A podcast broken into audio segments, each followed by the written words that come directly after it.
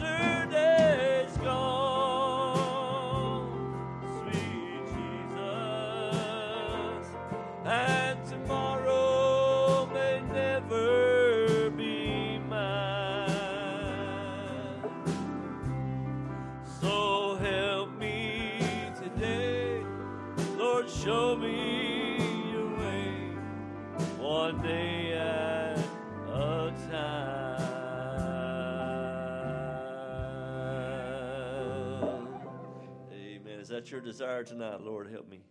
Give me the strength to do every day what I have to do, one day at a time. Amen. We got a few written requests tonight. I think um, Sister Samantha has got a, a really bad case of pneumonia and is in the bed and just needs our prayer tonight. And also, Sister Debbie is still sick. We want to continue to remember her in our prayers. And also, we want to uh, remember Brother Donnie's daughter tonight, Sister Erica. The Lord will just touch her and her body. And, and, and Brother Ron, we to continue to pray for him. And Sister Vicky Tidwell as well. And also, I was speaking with my neighbor today, and he had told me that he'd been in the emergency room over the weekend. I had no idea. And he's got some kind of infection in his body and he's allergic to all kinds of antibiotics and can't take anything. So uh, he just asked we remember him. So let's remember my, my neighbor. His name is Joe. So just remember Brother Joe in your prayers tonight, if you will. And I'm sure there's other needs. If you just make those known by an uplifted hand, God sees our hearts and He knows what we have need of in the service tonight. Amen. Brother Jonathan, come lead us in prayer. Amen. You happy to be in church tonight? It's Wednesday night. It's time to have church. It's time to come together, put everything aside, and let's just enjoy ourselves tonight. Amen. Let's bond together. Let's pray together. Heavenly Father, Lord, once again, Lord, we come to the midweek, Lord. Lord, there were so many things upon our minds and upon our flesh, and Lord, we fight and struggle every day. But Lord, we set this time aside, Lord, to come worship you to learn of you, Lord, to feel the peace that you have and the comfort that you have. And Lord, to just step into a presence tonight, Lord. And that's what we long for, Lord. And Lord, you see the needs that we have in the assembly, Lord, and friends and loved ones, Lord. You see the spoken requests, Lord, each and every one of them, Lord. You see hands are raised across the building, Lord, hearts raising their hands, Lord. Lord, something upon the burden of our heart, Lord, that we're seeking an answer, Lord. We're seeking healing. We're seeking salvation, Lord. Lord, we ask you, Lord, tonight to come in a mighty way, Lord. Lord, send your Holy Spirit, Lord, to each one of those, Lord, those that are not gathered with us, Lord, though whatever it may be, Lord, you would just speak to them in a mighty way tonight, Lord, and touch each and every one of us, Lord. And Lord, bless Brother Mark, Lord, and the musicians, Lord, as they come, Lord, prepare this vessel. Lord, prepare this sanctuary, Lord. Prepare each one of us, Lord, to hear from you tonight, Lord. And Lord, let us not be shy in worshiping you, Lord. And touch Brother Joseph as he comes, Lord, and Lord, he brings the word of God, the anointed word of God, and speaks to our lives, Lord, and speaks to our hearts, and just gets down into it, Lord, and uses it to bless us and encourage us and strengthen us. Lord, we ask you, Lord, to just give us all the freedom to, Lord, get ourselves out of the way tonight. And you take full control, Lord. Lord, here's the church, Lord. Here's the audience. Lord, come be with us, Lord. Come worship with us. In your lovely name we pray. Amen. Amen.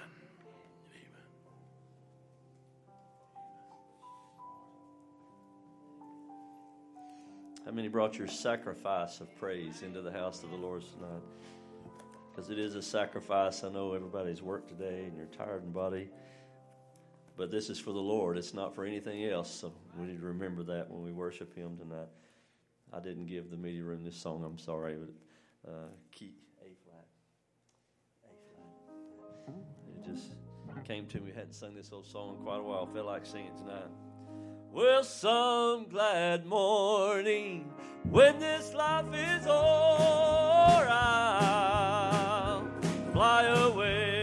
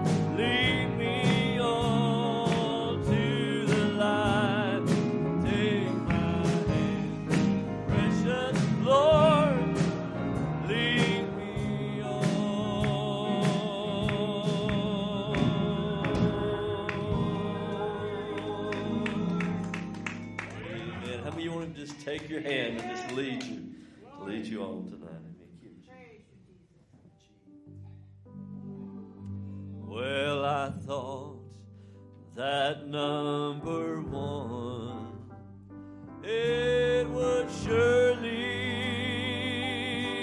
be me. And I thought I could be what I wanted.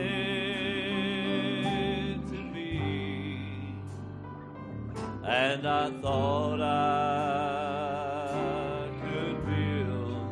Oh.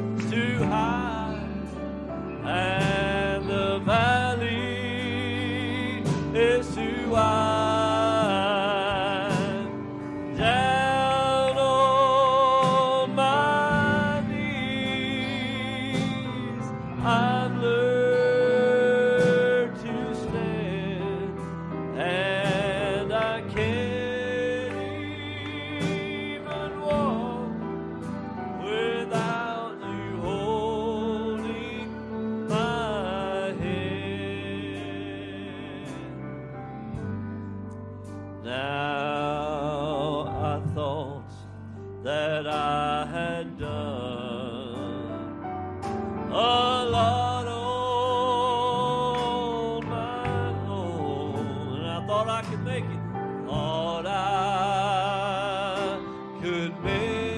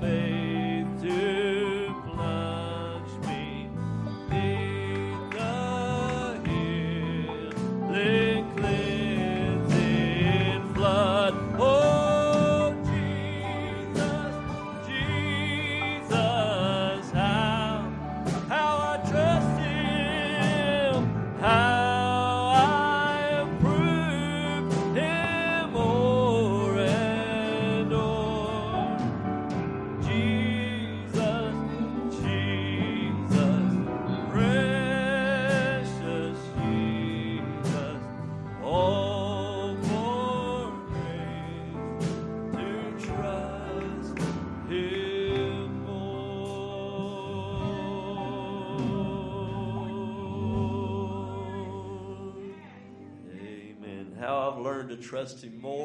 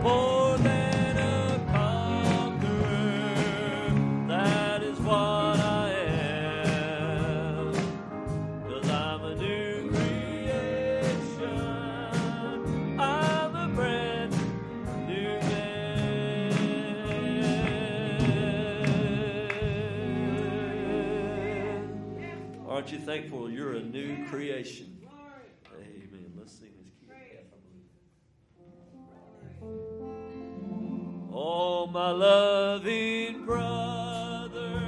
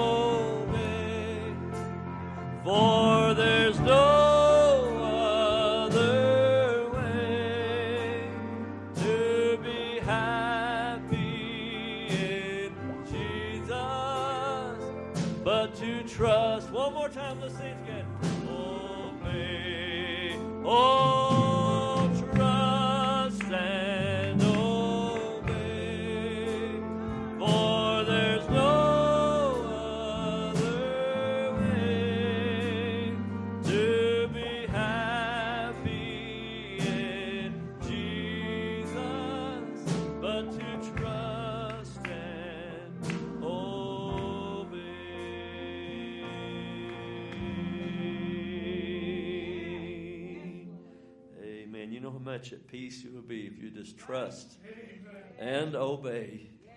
Because we, we want to fight it for, for whatever reason. But it's just so easy if we'll just trust Him and obey Him tonight. You can have your seats. Our ushers to come and receive the evening offering. You just give to the Lord, and I know He'll bless you for that. I wasn't aware, but somebody helped me out. Thank the Lord tonight that it's uh, Sister Irene Miller's birthday, so we want to wish her a happy birthday. She's watching tonight.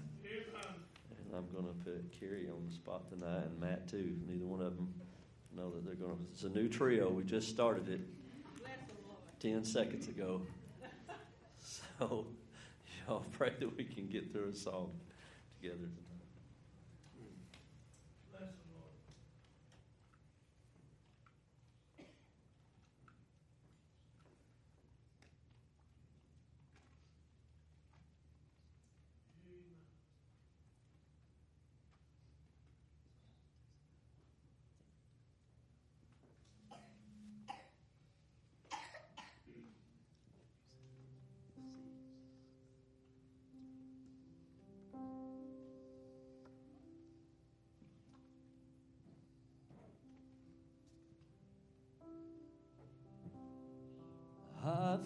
faced a mountain that I've never faced before. That's why I'm calling on you, Lord. Oh, and I know it's been a while, but Lord, please hear my prayer. I need you like I never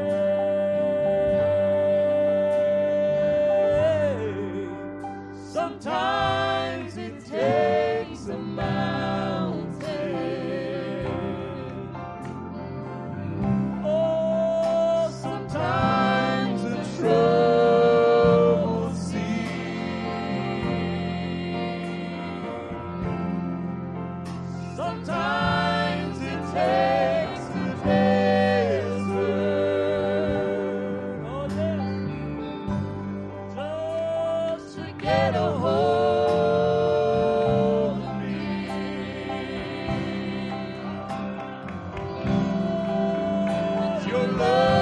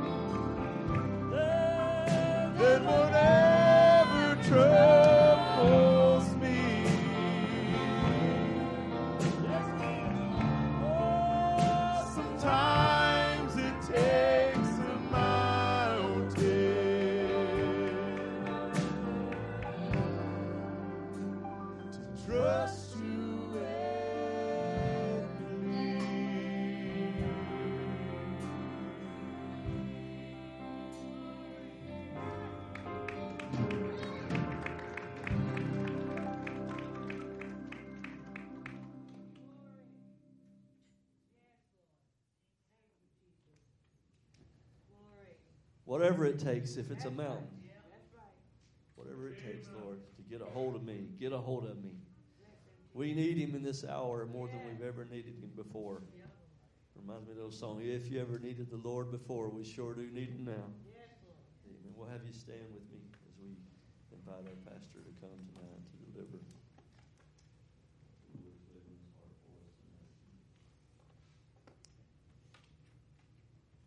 I'm expecting to receive something tonight. It's good to have Sister Becky and Brother back tonight. God bless y'all. Amen. We missed you while I was away. There's a big old void over there behind our sister Denise. Where are they at? We're missing them. Good to have you back tonight. Amen. Let's sing this tonight,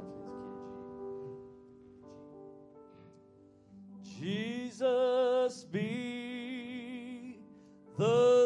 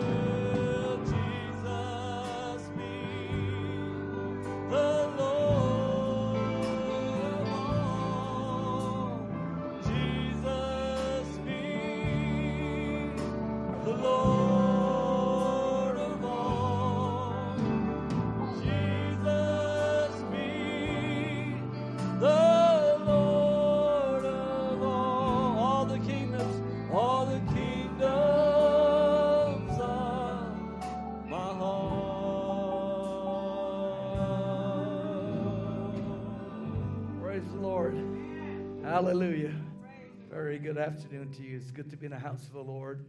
Appreciate our musicians. I certainly enjoyed that song tonight, Carrie. Sometimes it takes a mountain God knows how to get a hold of us. Welcome back in the house of the Lord. If you have your Bibles, I'd like to go right straight into the scripture, Genesis chapter 3.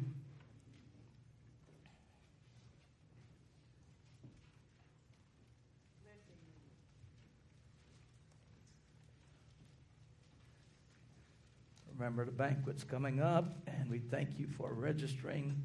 Get the word out so those that are desiring to come, want to come, they need to get registered so we can get things together, finalized. So we appreciate it.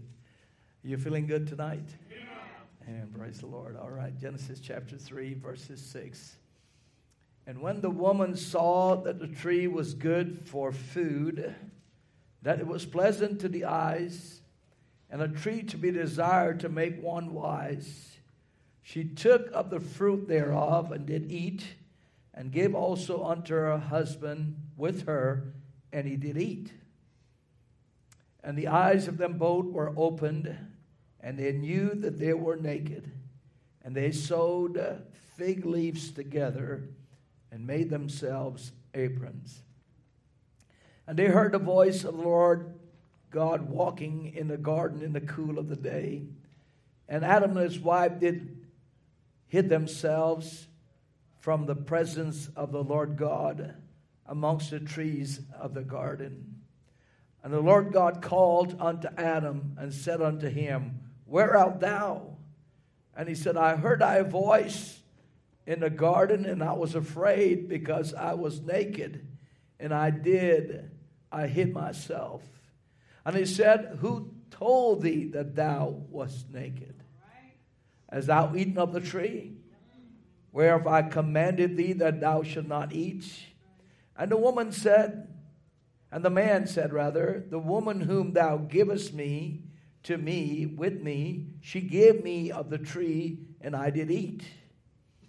And the Lord said unto the woman, What is it that thou uh, uh, thou hast done. And the woman said, The serpent beguiled me, and I did eat. There seemed to be quite a scenario going on here, isn't it? I would say it's a blame game, isn't it? He said, she said, they said. Who said it? Somebody said something here. We're going to figure it out before the service is out. Do you love him this morning, this uh, evening? If you got a need, lift your hands up before the Lord. Our Heavenly Father, we love you so much, Lord. and We thank you for your amazing grace to us. We're grateful for this wonderful group of people who have gathered in the house of the Lord to lift up your name, to be instructed, to be drawn closer to you, Lord, as this is Wednesday evening teachings on the family. So we ask that you will guide our words and give us leadership as we journey through this segment of this Wednesday evening family series. Have your way, Father, in this uh, service. You see the hands that were lifted. I pray that every need might be uh, met, Lord. We know that you're the supplier of all of our needs. Heal the sick amongst us. Mend the brokenhearted. Lift up the weak and set the captives free. Have your way, Father, in this service in the name of the Lord Jesus Christ. And the church says, Amen. Amen. God bless you. you may be seated. Uh, this is uh, family, the family part 11. And I particularly want to I want to give this don't blame it, own it by name. So we have been we have been for the last uh, three or four uh, on our Wednesday evening family uh, series segments. We've been dealing with I believe we did two parts in um, with the uh, family leadership, uh, leadership and family, um, disciplining uh, family uh, in various ways. Um, we realize that uh, we can't uh, discipline grown children, but we have shared different ways that we can help with that, implementing certain boundaries and consequences. And I, I think we took two, two straight services on that part, and then we moved on to uh, leadership and families on uh, exemplary life, uh, uh leaders being role models. And I, I want, I want to just sort of inject this message tonight because when, when you're dealing with such severe subjects of, of discipline, and then you're dealing with us as adults and as parents uh, being uh, responsible to have to execute in our families uh, to be an example. Oftentimes, uh, people, instead of taking uh, the sermons as directive, can easily uh, build up a wall or pass the buck, so to speak. So, what I want to do today is tonight, rather, is to just bring a balance on everything to let you know that as mortals, as people, we all have come short in, in any of the areas that we have talked about. However, there is a way that God has set for us as Christians tonight to be able to follow through with directives and what He is, uh, what He's bringing to us to help us in this life's journey. Now, these messages are definitely not to highlight uh, problems, but hopefully to bring a solution. Because as Christians, we all know what our problems are, and uh, but without a solution, they remain they, they, remain very permanently in our lives, and we're not able to uh, go forward in our walk with Christ. Now, the most popular game in the world has been played by every human being ever born. It's called the blame game, and most of us are experts in it. We become very good at playing this game. This is one game that all of us are, have become athletes over. You don't have to uh, have a natural instinct how to hit a ball or throw a hoop or, or maybe kick a ball, but this is a game that every one of us are involved in. And uh, I, want to embark on this now. We'll break into the scripture shortly. You see, it is so easy to blame one another in time of family crisis. And this subject applies to every relationship of humanity. It could be brotherhood, it could be spouse, it could be children, it could be a Christian, it could be an associate, it could be uh, an employee, it could be every aspect of life. It covers every aspect of our lives tonight. To blame is in our family tree and part of our spiritual DNA. This is, this is something that we will see here tonight. We just read it from our text when God asked Adam, the first son of God, in verses 11, Who told thee that thou was naked? Hast thou eaten of the tree whereof I commanded thee that thou should not shouldst not eat?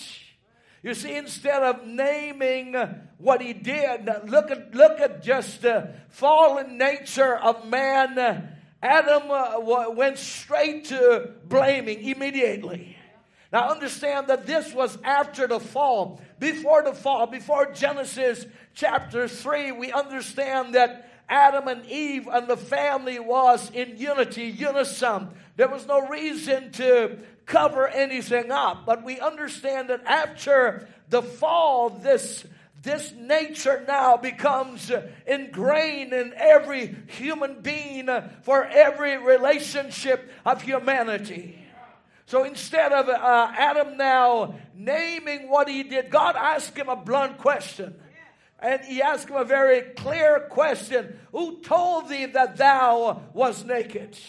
You see, Adam went straight to, to what we call a default mode of humanity. He began to blame. And look now at verses 12. And the man said, The woman whom thou givest to me with me, she gave me of the tree, and I did eat. Now understand that the first person that he blamed was Eve. Actually, he called her the woman, probably to distance himself from her. He knew her name was Eve. But at this time, he chose to call her a woman. The woman you give me, God. It's your blame. It's your you to be blamed for this. You you give me this woman. Never mind, God had already gave her a name. It's funny how when we're angry and upset, how we, we call different names, isn't it? You see, it was part of the fallen nature in Adam now, and he said, he said, The woman thou givest to me, she gave me of the tree, and I did eat. You see, he then tried to put his uh, sin uh, squarely on her. He wasn't taking accountability of uh, she didn't held a gun to his head. Maybe he didn't have guns back there. Maybe an arrow. Maybe a knife or something, some form of threat to him. She, she offered to him and he took it. He had the choice to say, No, this is wrong, and I'm not partaking of this sin. But the Bible tells us that he partake, his wife gave to him, and he accepted. So the fact that he accepted uh, what she gave put him in accountability to receive the same blame of uh, neglecting what God had told him not to do. And she said, She gave me of the tree. And then at the very end, he said, And I did eat. So now he is playing words with God. He's playing words with his responsibility and accountability. You see, what I've been preaching on uh, being a disciplinarian and uh, uh, having uh, the role of leadership uh, is not to be blamed on everyone else. We are to be accountable for what's going on around us. It is easy for us to say, well, my children is this way, or my, my, my heritage is this way, or the, the matter happened like this because of this or because of the other. What I'm trying to drive down tonight, it is natural for us to uh, move into this mentality of uh, blaming somebody else. And the reason why is because it justifies us and makes us feel better. But actually, in the long run, there are consequences that goes with this. You see, it was almost like he didn't have a choice here with the answer that he gave God. And drawing from this scene, it's just uh, as common to place blame on uh, those who are close to us. It is so easy. Adam, Adam uh, does something even more uh, uh, uh, presumptuous and perhaps equally popular. In verses 12, he says, The woman whom thou givest to be with me. You see, Adam is now playing the blame game with God. Not only is he blaming uh, Eve, his wife, but he's, he's pointing his finger back to God. God, if you didn't make me this way, if you didn't give me this woman, it's my nature to be this way. It's my family heritage. I'm like this because my father was like this. I, am a stereotype like my, my, my, my, heritage, my family, but you understand that God wasn't asking uh, Adam of this. God was asking Adam to come clean with him. And the only way that Adam could actually receive healing and pardon was to come clean with God and say, Lord, I made a choice. I, I, made the presumptuous choice, as Eve did, to partake of uh, uh, this event. Now, if, uh, if you understand uh, nature itself, uh, it's natural. And I, I want to ease your mind. It's natural. It is very natural to cover ourselves. It's very natural to try to keep that imagery of who we are before us. But you, you see, I want you to understand that when a person has such a personality or nature within them, it only covers everything else up. It's not helping matters. Because I'll tell you what happened problems and situation in family as family leaders have a way of coming back up. And I'm going to show you scripturally in just a moment. If a problem over here has not been dealt with scripturally, spiritually, and in the right manner, it has a way of surfacing uh, over on this hand. It may take two days, three days, I don't know, but it has a way of coming back up. Now, I want you to notice uh, Adam now just uh, blaming God. He first blamed his wife, then he began to blame God. He said, God, if, uh, if you wouldn't have given me this woman, I never would have done it. God, if you would have just done this differently, I would be fine. But God, it's your fault. You made me this way, and you caused me to be this way. And God now, He shifted the blame from humanity into a spiritual aspect. Saints, I want to tell you this evening that's very, very dangerous. It's one thing to blame another human, but it's another thing to take it onto a spiritual aspect to where it's God's fault now. You see, the, the story isn't over when we read uh, uh, this passage, and the blaming keeps going uh, in verses uh, 13 when uh, Eve answered God's question. And uh, he said, What is it that thou hast done? You see, instead of naming it, owning it, she started blaming. And she said, The serpent beguiled me, and I did eat. You see, what God was looking for was transparency from Eve. He wanted Eve to name it and uh, to own it and to realize that it wasn't someone else's problem or fault, that it was our own uh, problem, and she, named, she mainly needed to name this problem and to own it. You see, the only way God's going to ever help each and every one of us in our scenarios and difficulties in life uh, is to be transparent with Him. To say, hey, you know what? Pastor's been preaching on all these things. I've got to see where I've come short.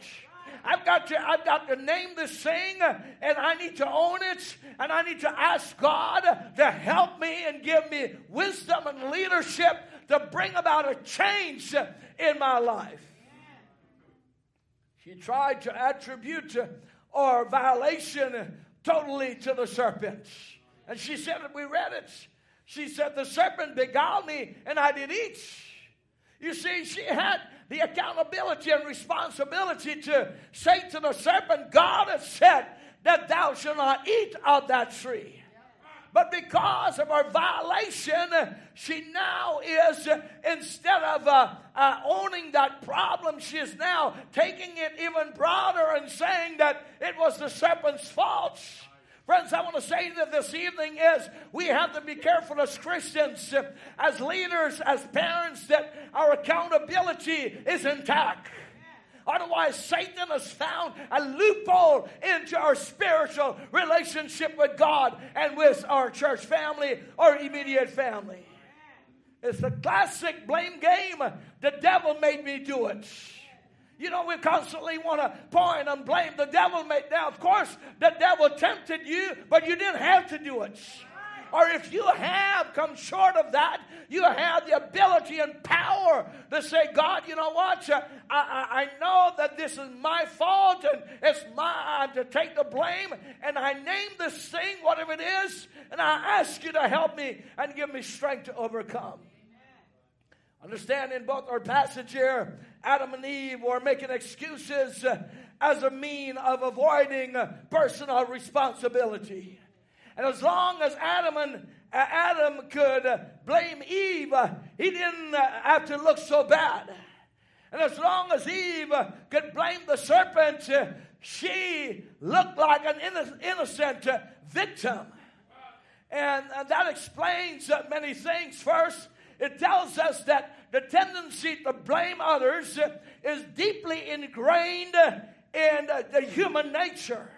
Secondly, it tells us that uh, left to ourselves, we will do anything to avoid taking personal responsibility of our actions. And third, it tells us that blaming others is often uh, nothing more than a subtle twisting of the truths in order to take the heat off of ourselves. It's so easy to just sort of twist that. You know, I would rather be with honest people. I'd rather somebody tell me they make a mistake. I'd rather somebody be transparent with me instead of pointing their, their fingers to this person or, or that person. Some, some people never uh, uh, accept accountability of their actions. That's a sorry way to walk through life because no human is perfect. But I believe God wants us to have a broken, contrite spirit, a, a, a nature like a child that will say, I, am sorry, I did it. Forgive me, God, and help me to get my path and my, and my thinking all straightened out. And fourth, it tells us without a deep a sense of remorse and repentance of God within us that we will do exactly what Adam and Eve uh, did blame one another and God.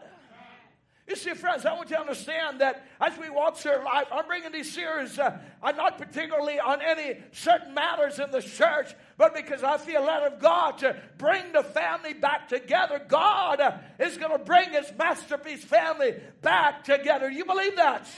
But it will take leadership to bring us back to that place.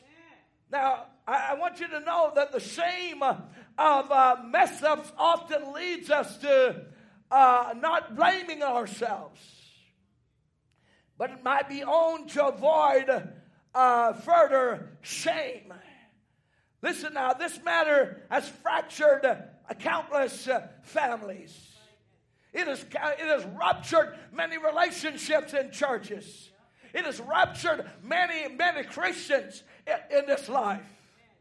It's, it's, it is, uh, you know, I, I, I, I can see as a pastor, I've worked with many of you in the church. And I can discern these things, and, and I wonder sometimes uh, how do we push past life? How do we actually handle life not being accountable and as a good steward over what God has called us to be in this life? This matter has caused tremendous problems a proven fact is 60 to 70 percent of people blame somebody or something for their problems. It's always somebody else's fault. When is it going to be your fault? You say, Well, I want a healing. Well, it begins with you. You have to name it and you have to own it and you have to bring it to the cross and say, Lord, I ask you to help me to overcome this problem in my life. See, you look at blaming now, it trickled uh, down from Adam and Eve to their children. You remember the whole episode, I'm just going to paraphrase it the rivalry between Cain and Abel in Genesis 4. Of course, we know uh, by revelation what really happened, but just to uh, portray how we blame one another when asked when God asked Cain to give an account of Abel, his brother, I want you to watch this response in Genesis 4 and 9. And the Lord uh, said unto Cain, Where is thy brother? And he said, I, I know not. Am I my brother's keeper?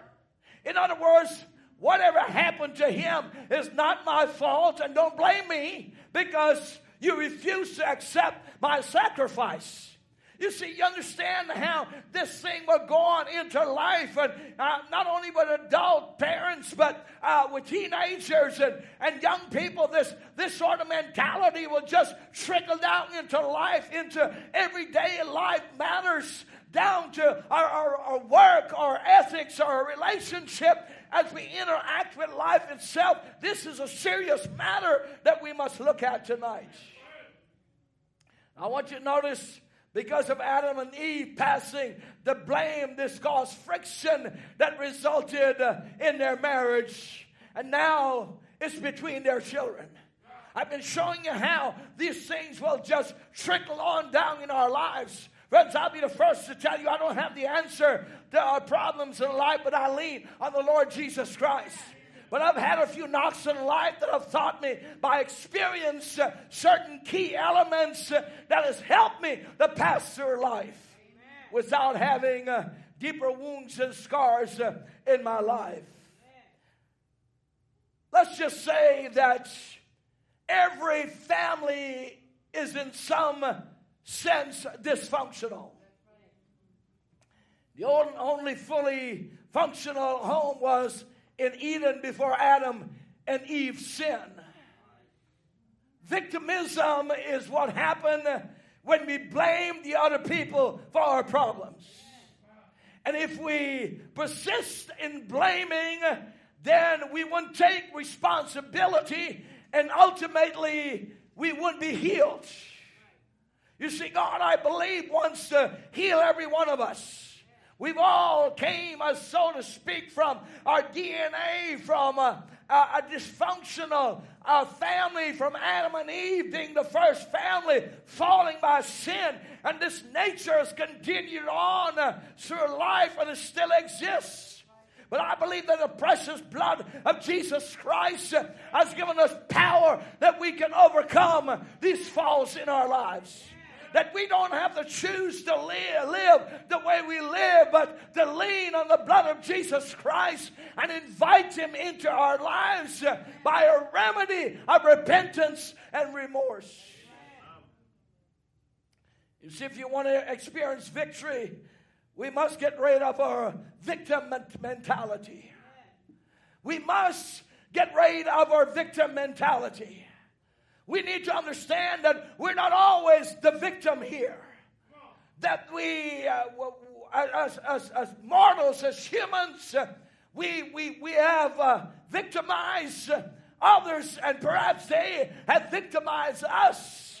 But we can't go through life with a, a, a victim mentality. We can't always play the person who uh, has been done wrong or uh, perhaps have uh, uh, been the one that, that, that, that, has been the severest uh, in, in this area. Now we see this in John 5 where we read about a man who had been an invalid for 38 years. Let me just give you some example. He was lying near a pool called Bethesda. It was known to be a, a clinical property, an area where people would come and uh, the natural uh, minerals from the sea will heal people. Other than that, an angel would come down and periodically stir the waters. And the first person in the pool, after it had been stirred, would be healed.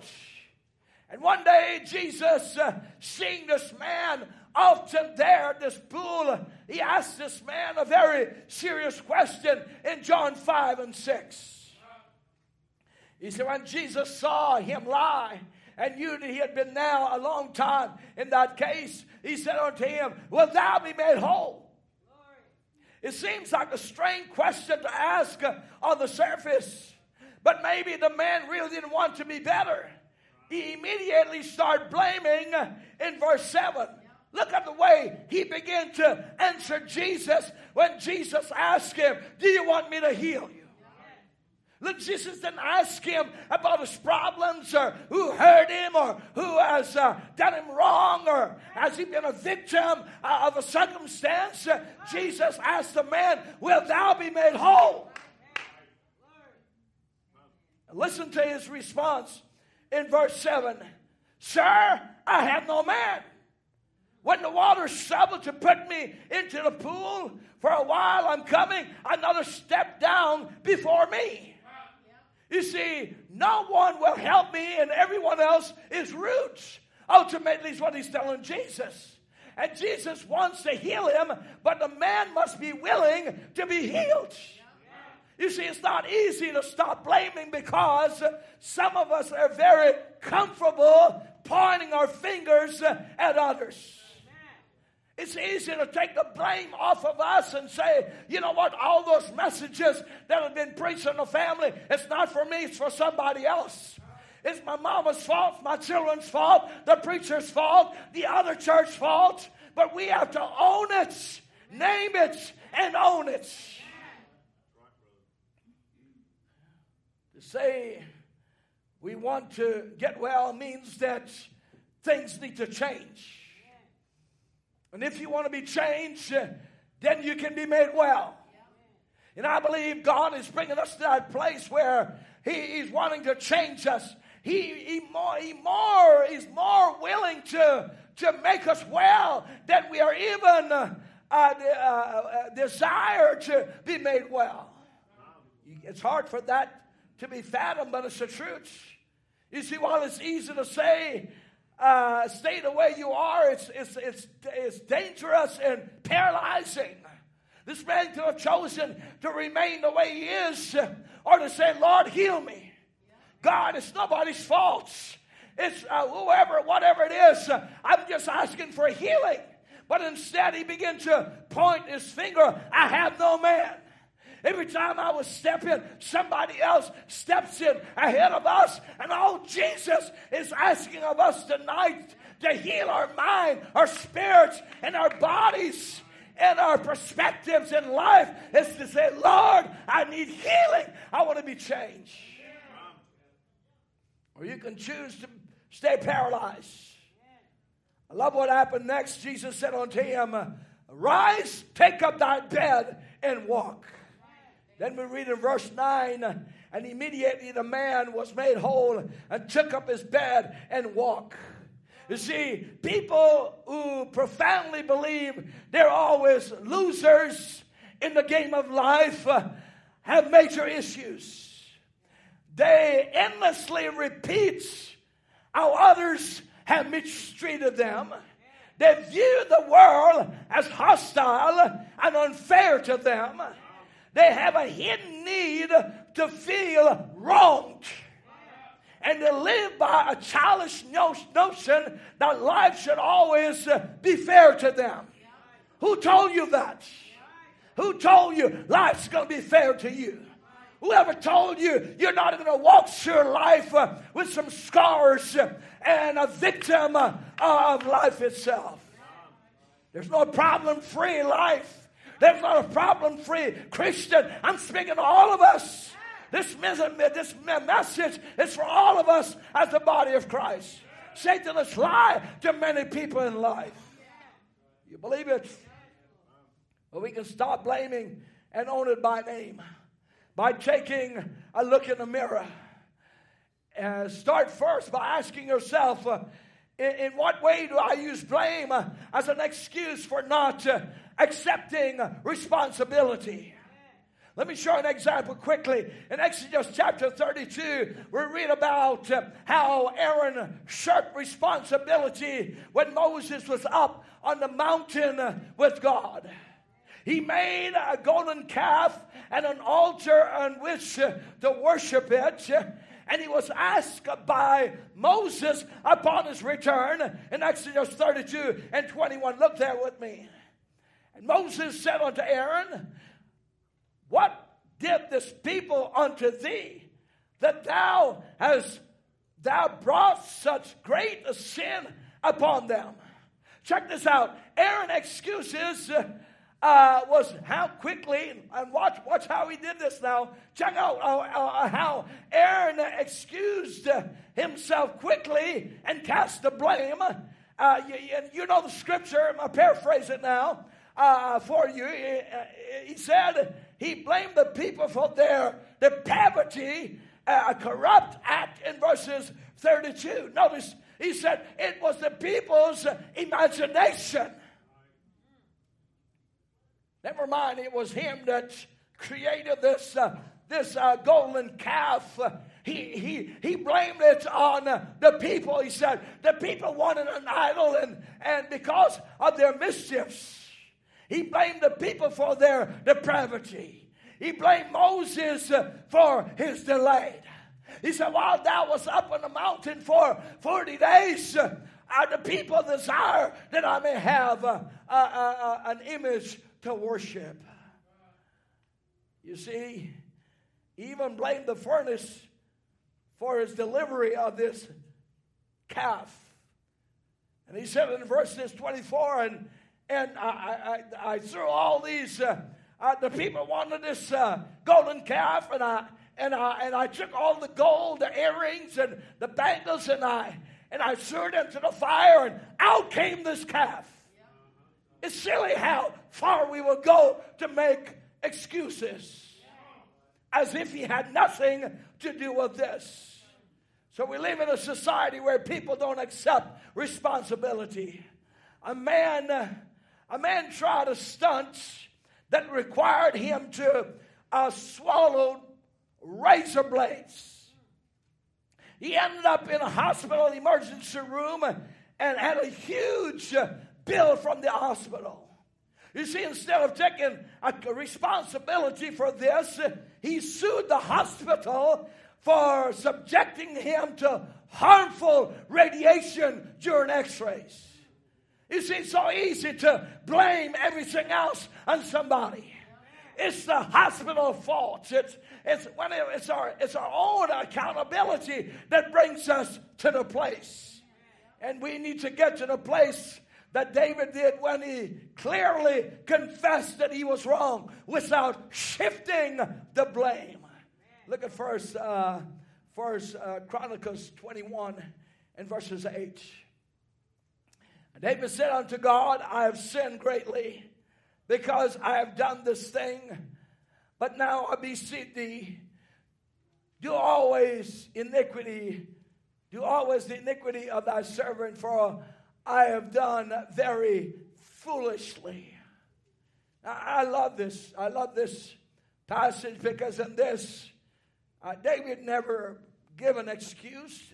He never, uh, for his responsibility or uh, for his stewardship, he, he, never searched for a way out to say uh, it was, uh, you, you know, Bathsheba's fault for not pulling the shade down or whatever.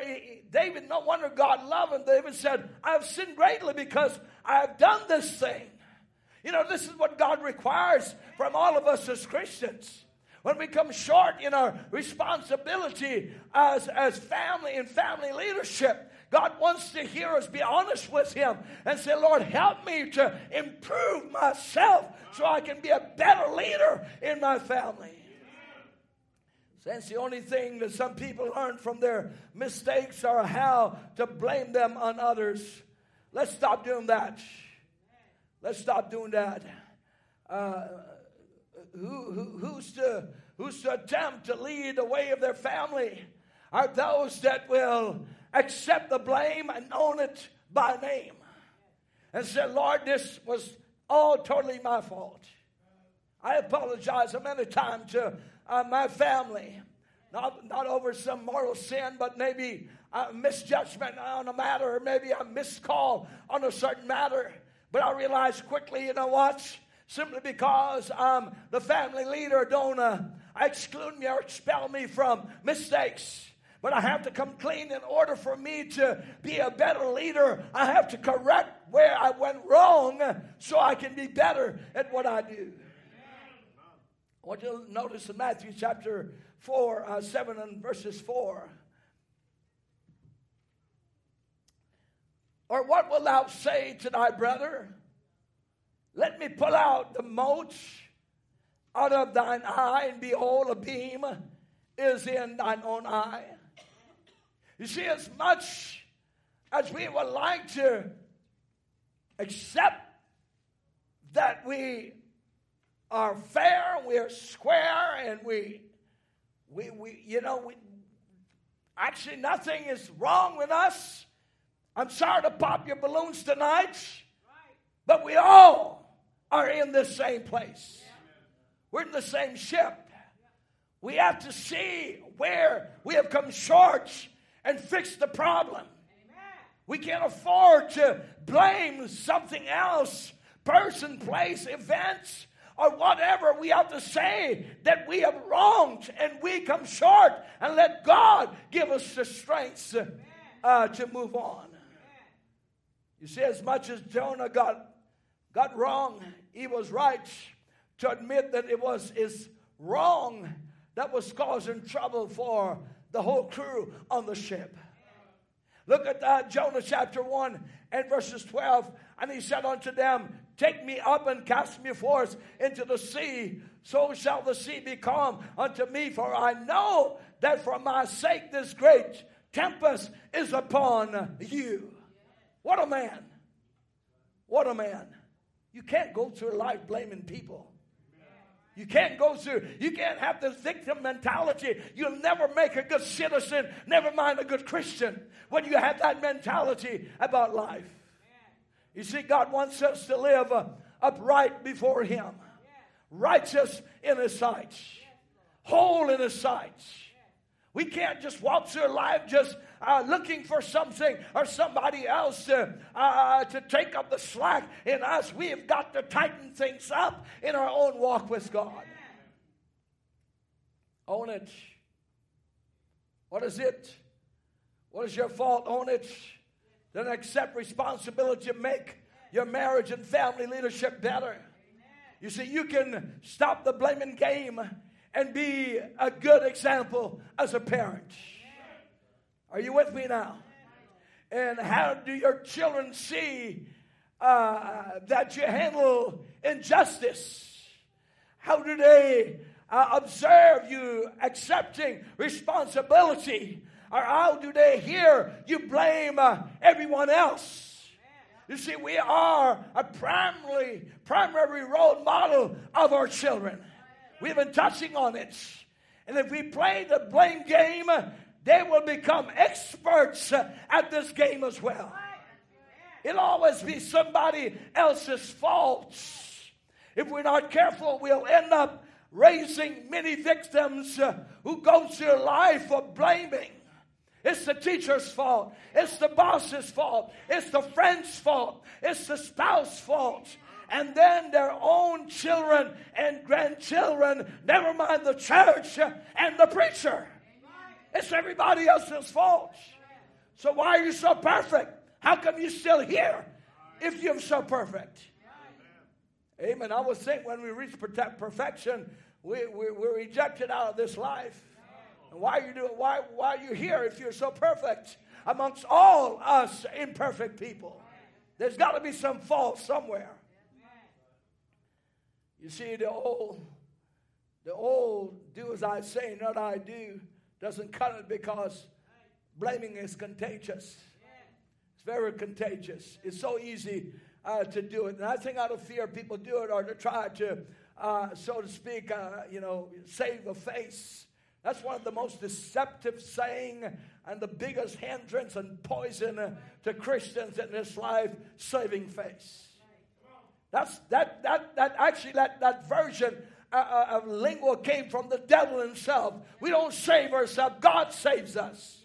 We don't try to save our face. God saves us when we come clean with Him uh, tonight.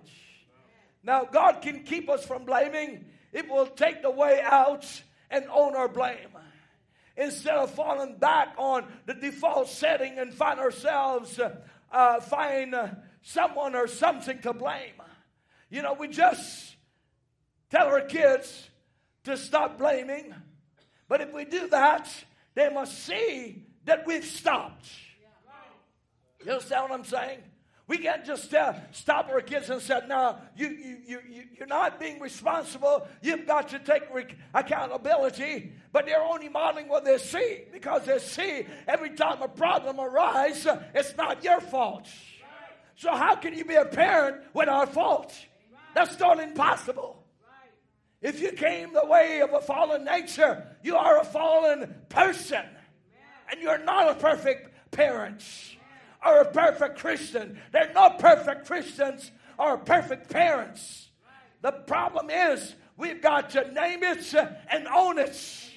And say, God, I did it and I ask for help uh, tonight. We need to refuse to play the game, blame game by owning whatever we done to cause pain, fracture, and shame to our family.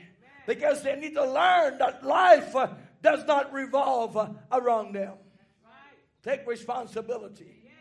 Some of us think that life owes us something. Life revolves around me. No. Life revolves around the whole body, the whole Christian body. It's not just you. You're not the only pebble on the beach. You're not the only one that's going through something. You're not the only one that's facing issues and trials and adversity. Let me inform, let me rude you, rudely awaken you. You are not alone. There's a host of people in this room that are dealing with this. Now, I'm bringing this because I want you to understand. I just sort of feel like some of the messages I've been bringing is not really driving home and just really setting in like it should because I feel like there's a wall just went up, you know. Nobody's taking accountability for their blame, for their mistakes and their shortcomings and leadership and in these areas I'm talking about. But I wanted to inject this message to show you how severe it is when we shirk our responsibility. There's no virtue in, in blaming anyone. You see, children don't become responsible by accident, accident or by magic uh, we as parents, we, we enforce consequences, and they must learn that there is penalty in, in, in, in, uh, in, in these areas uh, that they violate. But don't play the victim in the matter. Don't just play the victim in it. You know, it's, it's, it's, it's, it's a very narrow minded way uh, to be a Christian. I'm speaking as Christian now. This is why people use all suffering as sorts of excuse uh, to backslide from church. Well, you know, they didn't treat me right. They didn't talk to me. They come, they don't come to church for weeks at a time, and the first seat they find is sitting in the back because they're looking, they've got a chip on their shoulders. And then they'll write you a letter or text you and say nobody was how can they be friendly to you when you're sitting at the very exit of the church and soon as uh, someone say let's stand you're out the door. Nobody's going to chase you down to be your friend. The bible said to be friendly you must show yourselves friendly. We have all kinds of crazy and silly excuses in church to blame everybody else because we want to backslide. You see, when children try to shift the focus away from their responsibility and start uh, making an excuse or blaming, our job is to shift back from excuse to responsibility. Don't make excuses for them. Sometimes parents can unintentionally fall into the blaming by making excuses for their children. Can I give you a quick example? When you see your child ignore an adult, I hear a church, don't say, oh, uh, she's just shy or tired, not feeling well. There's really no excuse for rudeness. And I see parents just make excuses for their children. Well, he's like this because, she's like this because, they're like this because. If everybody will be their friend, then uh, they're going to be better. No, you, it starts with us as individuals. Nobody else can help us but Jesus Christ. If there's going to be change, change must come from individuals.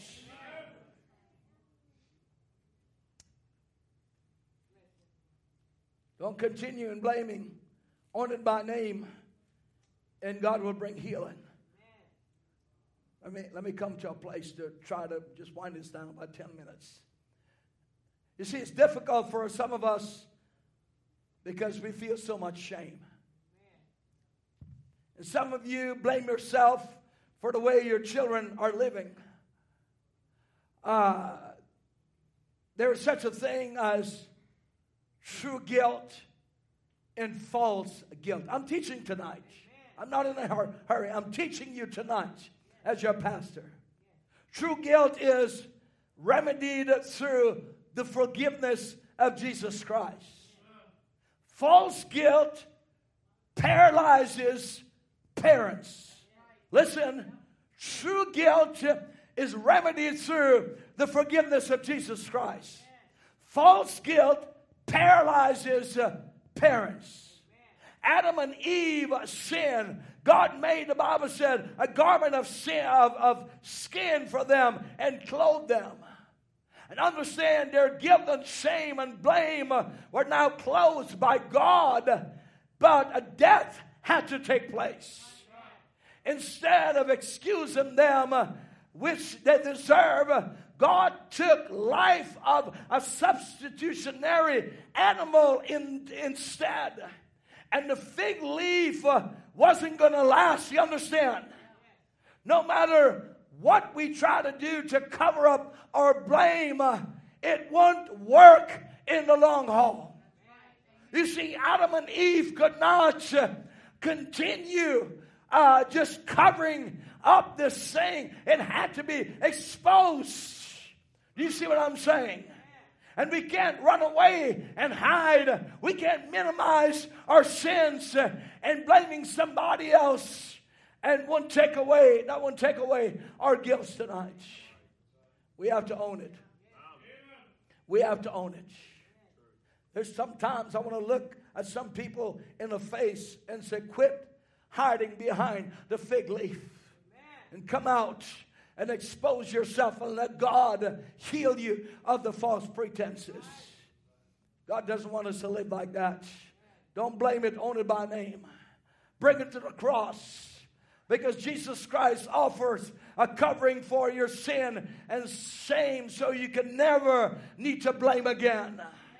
You see, they didn't have to continue blaming. God made a covering for Adam and Eve. And he said, Don't blame anymore. I'm giving you figuratively. They were covered by animal skins. But literally, we are covered by the blood of Jesus Christ. That we can plead the blood of Christ in our life and say, Lord, help me to be responsible in my walk with you. You no longer have to keep blaming someone else or something. Just call on the blood of Jesus Christ. Just place all of your blames, uh, as the Bible would call it, uh, on the scapegoat Jesus. He is able to remove to everything, uh, every inferiority or shame or, or, or, anything in our life that will cause us uh, from bringing the person that we are to a better person. I advise you to confess all your guilts. For true guilt is remedied only through the forgiveness of Jesus Christ. Look at 1 John 1 and 9 with me. The Bible said we confess our sins, but He's faithful and just to forgive us of our sins and to cleanse us from all unrighteousness. You know what I'm, what I'm simply saying tonight? When we blame and we ship the blame and we everything is someone else's fault, as parents, we will never be able to be able leaders in our homes We'll never be able to pass on what Jesus Christ has given to us, that we don't have to blame ourselves anymore, but we can bring it under the shed blood of Jesus Christ. We've robbed our family from the power of God's forgiveness and the power of His blood when we choose to remain the way we are in Ephesians 1 and 7, or some musicians get ready to come now. He said, To whom we have redemption through his blood, the forgiveness of sin, according to the riches of his grace. You believe it? According to the riches of his grace. God wants us to come to him. Our family is hinging on our leadership. They're leading, they're hinging on us being disciplinarians, and I've given you scenarios how to execute these things well scripturally. They're, they're, they're hinging on our leadership as role model to be exemplary lives before them. They're not looking for excuses or, or don't worry about it or just blame somebody else's. Your uncle's fault, your aunt's fault, your, your, your grandfather was like that, or your, your no, friends, there is no excuses.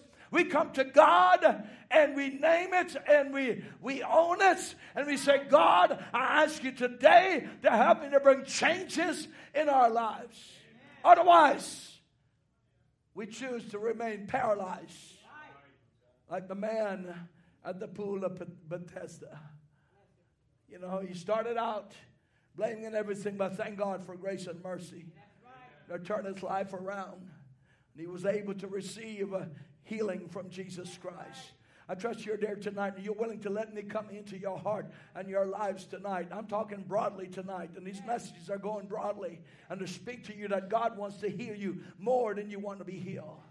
If you have a rupture in your family, if you got a rupture in your heart, if you got some fracture there in your spirit towards God or towards anybody in this room, God wants to heal you more than you want to be healed tonight. You say, How is that? Because God removes uh, every excuses of the blame from you, and He says, Now I'm giving you the covering for every one of your blames. You can bring it under the blood of Jesus Christ.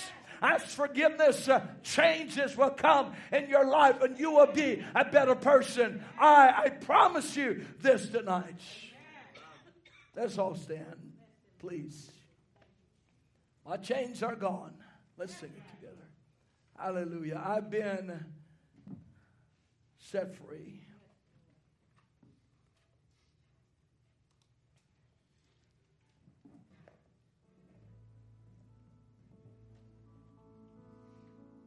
You've been walking down the same old road for miles and miles. You've been hearing the same old voice tell the same old lies. If you're trying to fill the same old holes inside,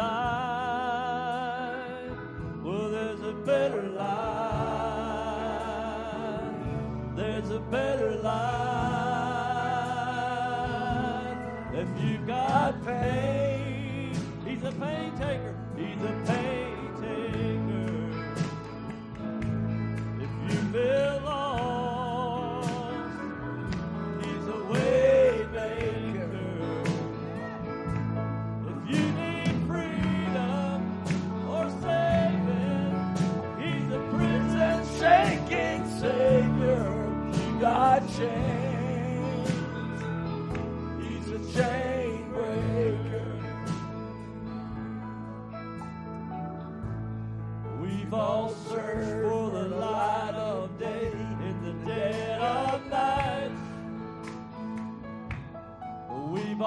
found ourselves worn out from the same old fight. And we've all run to the things we know just ain't right. Well, there's a better life. Sing it together There's now. a better life.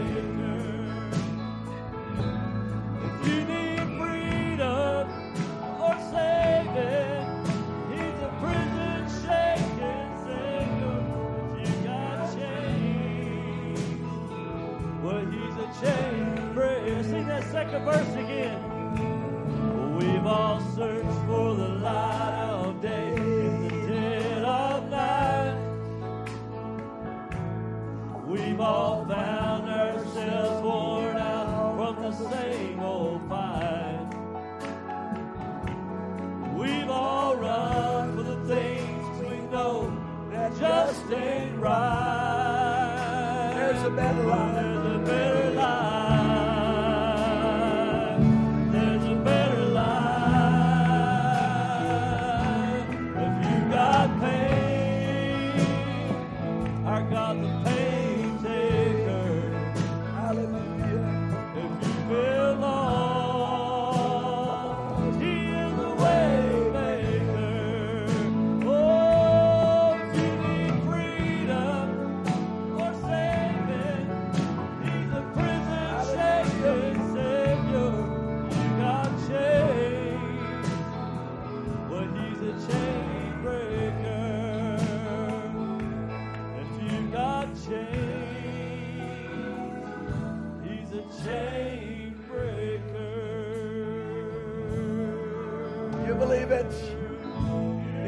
Tonight? Hallelujah. You know, we just want to be better Christians, don't we? Better people. Better citizen of the body of Christ. I trust tonight in just these little illustrations that somehow I've just reached into your spirit and just pinch you just a little bit to realize that life is real, friends. Life is very real. I'm real about life. I guess that's why my wife and I we, we get along so well. We're very realistic, very very realistic. Sometimes too realistic, maybe. But we we just don't pretend. We, you know, we, we're not going to do something or you know plan something. We just don't do it. We don't say it. We're just very. We never live in this fantasy of something. I've been around that too much. I, I, I've lived life with people who live in a fantasy. You'll sit down and they'll waste your time for hours and hours and hours. What they're going to do, where they're going to go, how are they're going to do it, and they never come up. You know, I, and sometimes it's annoying. But you have to be real about life. These sermons I'm bringing, I want you to feed on these messages because they're going to help your friends. I promise you. They're going to help your family. They're going to help your grandchildren, your heritage. And these young people are fortunate to hear these sermons are going to be great parents because they're hearing instructions that comes from God. Are you willing tonight, by the grace of God, to say, Lord, I, I, I'm, I'm tired of covering up. I'm tired of covering up. I'm not going to be like Adam and Eve and just blame and cover up, Lord. God has provided that sacrifice for us. Let's sing that song. I think we, I was trying to get you to sing it too. Uh, My chains are gone. I've been set free. Um, let's see if we can do it before we go.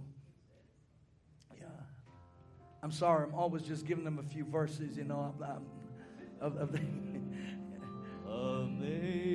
Amazing grace. how sweet. Let's just sing a couple verses. That saved The a wretch. Can I get a witness? like. I once was lost. I once was lost,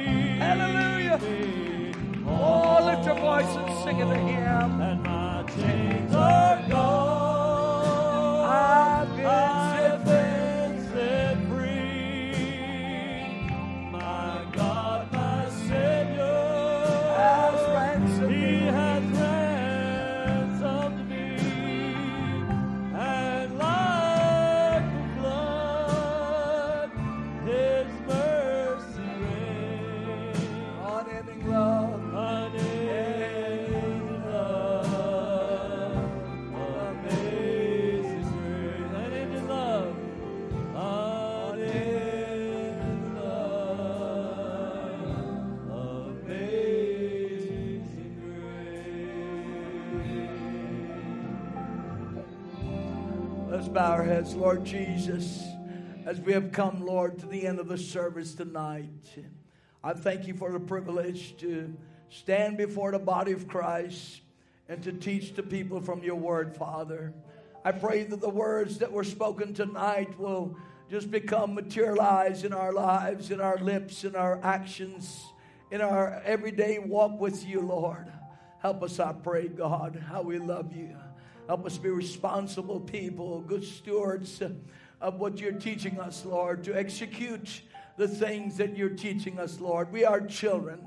We want to learn. We want to grow, Lord. Teach us the way of thy statutes that we may keep it unto the end. Help us, oh God. Help us, Father, to have that childlike faith to walk before you every day. Teach me, oh God. Help me, Father. Help me to be a better uh, person, Lord, a better citizen, a better Christian.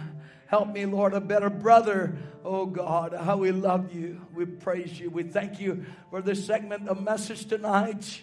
And Lord, you know, from the intentions of my heart, it has gone out, Lord, to bring healing to the people. May they receive the healing balm of the Holy Spirit tonight. In the name of our Lord Jesus Christ. And the church says, Amen and amen. God bless you. Thank you so much. We appreciate each and every one of you. And may the Lord bless you real good as you go on into the week. This is um, busy week for us. We're looking forward to fellowship back here, the Lord willing, at the tabernacle. And I, I trust that uh, the Lord is blessing you real good. I'm going back here in just my um, in my catalog of sermons, and I'm looking and thinking, wow, the Holy Spirit really been putting it on one service after the next. But you know, you just bear with me. Amen. We're going to come out into the image of Jesus Christ. Amen. And when it's all said and done, we'll come out glowing in the presence of God. God bless you. Remember to pray one for the other. Remember Sister Samantha tonight is just suffering from pneumonia, and Sister Debbie as well. She's got a really bad, a lot of ache in our bodies and just, uh, just fever and things like that. Just pray for the body of Christ. Lord, bless them. Also, Sister Becky Gibbons, we've been praying for her as well. Remember all of you. Remember the body of Christ here. Remember each other. We have nothing to hide from each other. We pray for each other. Sickness, whether it's sugar, uh, a high level of sugar, or maybe blood pressure issue, whatever it is, our prayers go out for you and holding you up each day before the Lord. So the Lord bless you, sis. Yes.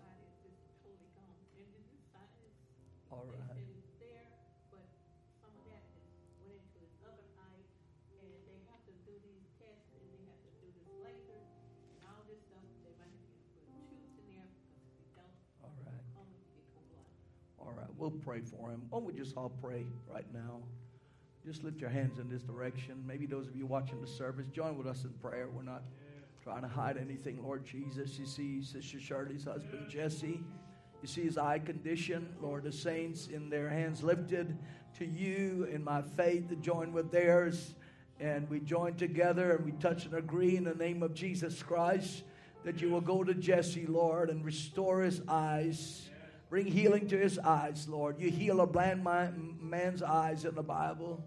Lord, you, you, you, you told him to go wash, and he came back seeing. So I pray, Lord, that this prayer will go to Jesse and wash his eyes and give him a testimony to see again, Lord. We believe you. We join faith together in the name of the Lord Jesus Christ.